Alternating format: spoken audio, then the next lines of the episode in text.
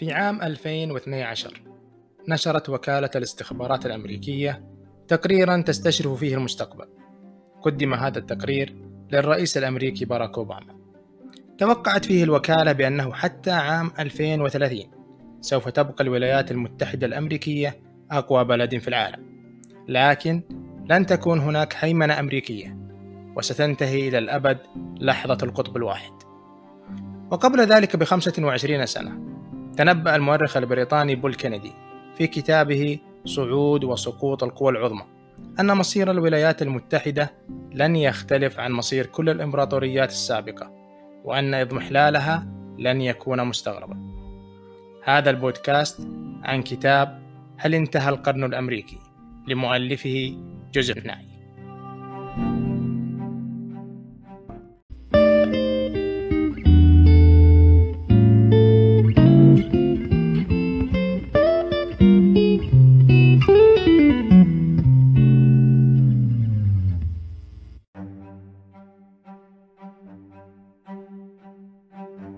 وللتعريف بالمؤلف فجوزيف ناي هو أستاذ العلوم السياسية الأمريكي وعميد سابق لمدرسة جون كينيدي الحكومية في جامعة هارفارد ومؤسس لمركز الدراسات الليبرالية الجديدة في العلاقات الدولية. وهو صاحب مصطلحي القوة الناعمة والقوة الذكية كما عمل مساعدا لوزير الدفاع للشؤون الأمنية الدولية في عهد الرئيس بيل كلينتون. وأصبحت أطروحاته موجها رئيسيا لصياغة السياسة الخارجية الأمريكية في عهد الرئيس باراك أوباما. ومن هنا فإن جوزيف ناي ينتمي للحزب الديمقراطي. صدر الكتاب بنسخته الأولى في عام 2015 ونسختي هذه التي أعلق منها قام بترجمتها المركز القومي للترجمة في عام 2019 الكتاب من الحجم الصغير إذ يبلغ عدد صفحاته 100 صفحة. لكن لماذا اخترت هذا الكتاب؟ وأين تكمن أهميته؟ إن معرفتنا لخلفية جوزيف ناي السياسية. وحجم تأثيره على صياغة السياسة الأمريكية الخارجية خصوصا في حكومات الرؤساء الديمقراطيين. أسباب تدفعنا إلى قراءة هذا الكتاب ومحاولة فهم فكرته الرئيسية وتحديدا في هذه الفترة من سباق الرئاسة الأمريكية المحتدم. بين المرشح الديمقراطي جو بايدن والذي يبدو أنه الأوفر حظا والرئيس الجمهوري دونالد ترامب. يبدأ جوزيف ناي الفصل الأول من كتابه بتساؤل اختاره عنوانا للكتاب. هل انتهى القرن الأمريكي؟ ولا يدعنا طويلا حتى يجيب مقتبسا دعابة من رد مشهور للأمريكي مارك توين صاحب رواية مغامرات توم سوير. فعندما انتشرت إشاعة وفاة مارك توين أرسل برقية يقول فيها إن التقارير عن وفاتي كان مبالغا فيها إلى حد كبير. فمن هذه الدعابة أراد جوزيف ناي أن يقول أن ما يروجه البعض من انتهاء القرن الأمريكي واندثاره هو في الحقيقة رأي متماد جدا. ويوضح ناي أن سبب هذا التوجه الذي يبشر بنهاية القرن الأمريكي هو ببساطة بسبب عدم فهم لنظرية الإضمحلال وأخذها دون تمحيص للنظرية ومعرفة أسها وأسبابها.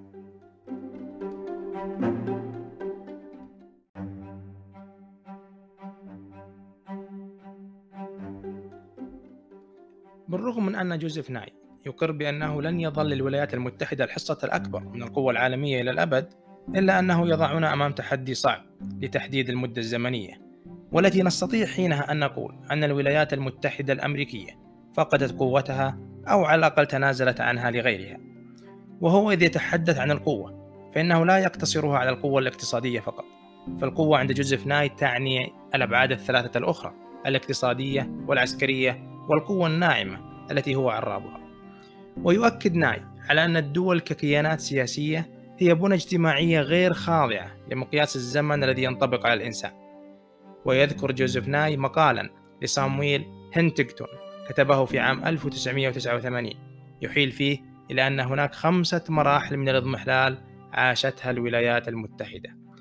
وكانت هذه المراحل المرحلة الأولى بعد إطلاق الاتحاد السوفيتي القمر الصناعي الأول في عام 1957 وكانت المرحلة الثانية بعد إعلان الرئيس نيكسون مبدأ التعددية في نهاية الستينيات. وكانت المرحلة الثالثة بعد الحظر العربي للبترول عام 1973 أما المرحلة الرابعة فكانت بعد التوسع السوفيتي في نهاية السبعينيات. وكانت المرحلة الخامسة والأخيرة بعد إعلان الرئيس ريغان العجز المالي والتجاري في نهاية الثمانينات. أضاف جوزيف نايل لهذه المراحل الخمسة الأزمة المالية في عام 2008 والتي عاشتها الولايات المتحدة الأمريكية والعالم. وقد نضيف نحن أزمة كوفيد 19 في عام 2020 لكن بالنسبة لجوزيف نايل فإن الإضمحلال يعني مفهومين. الأول واعتبره نسبي وهو هبوط القوة الخارجية بينما الآخر عده مطلقا وهو التدهور والتحلل الداخلي. يؤمن جوزيف ناي أن صعود قوة أخرى قد ينهي القرن الأمريكي لكنه يعود إلى التساؤل مرة أخرى. هل هناك قوة قادرة على المنافسة؟ يتناول ناي ببساطة القوة المحتملة والجاهزة لمنازعة الولايات المتحدة مركز الصدارة فيبدأ بأوروبا لكن ككيان موحد حيث أنها كدول غير قادرة على الدخول في مضمار المنافسة ضد الولايات المتحدة حسب رأيه ولكنها مجتمعة في اتحاد أوروبي ووفقا للنتائج الاقتصادية والقوة العسكرية والناعمة قادرة على أن تكون منافسا محترما ينتقل بعدها الكاتب لليابان روسيا الهند والبرازيل في مبحث آخر عن قدراتهم على المنافسة على حجم القوة العالمية. بينما خصص للصين فصلا لوحده كونها تسير بسرعة نحو التطور والنمو الاقتصادي ويبدأ بتحليله لقدرات الصين منطلقا من مقولة للمؤرخ الأمريكي نيل فيرغسون عندما قال سوف ينتمي القرن الواحد والعشرين إلى الصين. يؤكد ناي على أن ما تقوم به الصين الآن ليس صعودا وإنما استعادة للمجد والقوة فهو يبحث في مقومات القوة لديها ويحللها ليحدد من خلالها موقع الصين من ميدان المنافسة مع الولايات المتحدة. وبعد تحليله لجميع الأبعاد والتي يبرز فيها التفوق الأمريكي يضيف جيزوفناي وزنا مهما في ميزان تقييم القوى. قد يغفل عنه الكثيرون ألا وهو شبكة التحالفات ذات القوة أو ذات القيمة العالمية.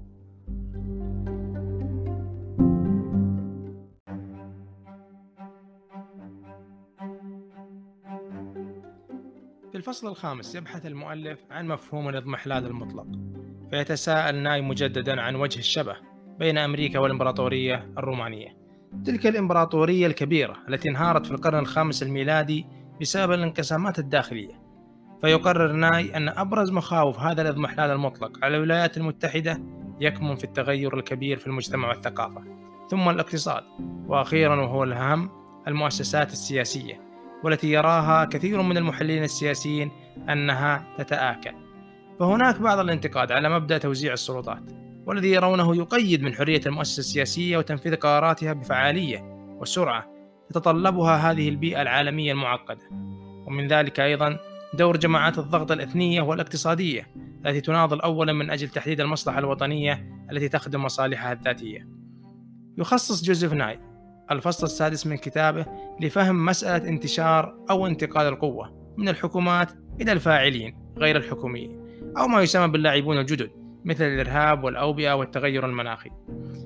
لو اخترت فكرة واحدة من الكتاب أراها جديرة بالتوقف لكانت هي رفض الكاتب لكلمة الهيمنة. والتي يراها مدعاة لللبس فهناك من يستخدمها. مرادفة للإمبريالية وآخرون يخلطون بينها وبين التفوق. وبالتالي فهو ينادي باستعمال مفردة التفوق لحساب موازين القوى. ويوضح أن الدول قد تتفوق في مصدر من مصادر القوة وقد تتخلف في آخر. وينبه إلى أن حتى عالم ثنائي القطب السابق لم يكن صائبا تماما. فبعد عام 1945 كانت الولايات المتحدة متفوقة اقتصاديا على الاتحاد السوفيتي لكنها متوازنة معه بالأبعاد السياسية والعسكرية.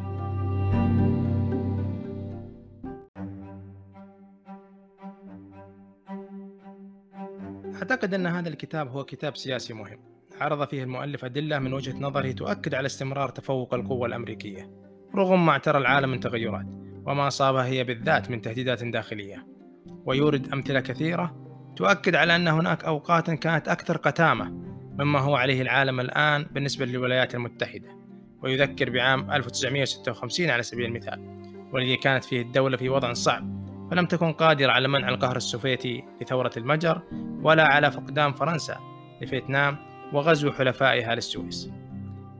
في نهاية هذا البودكاست هناك أسئلة من الجميل طرحها.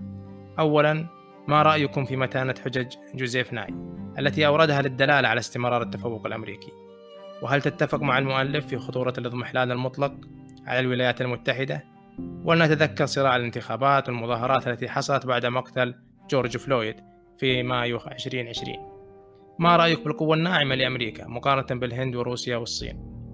والسلام عليكم.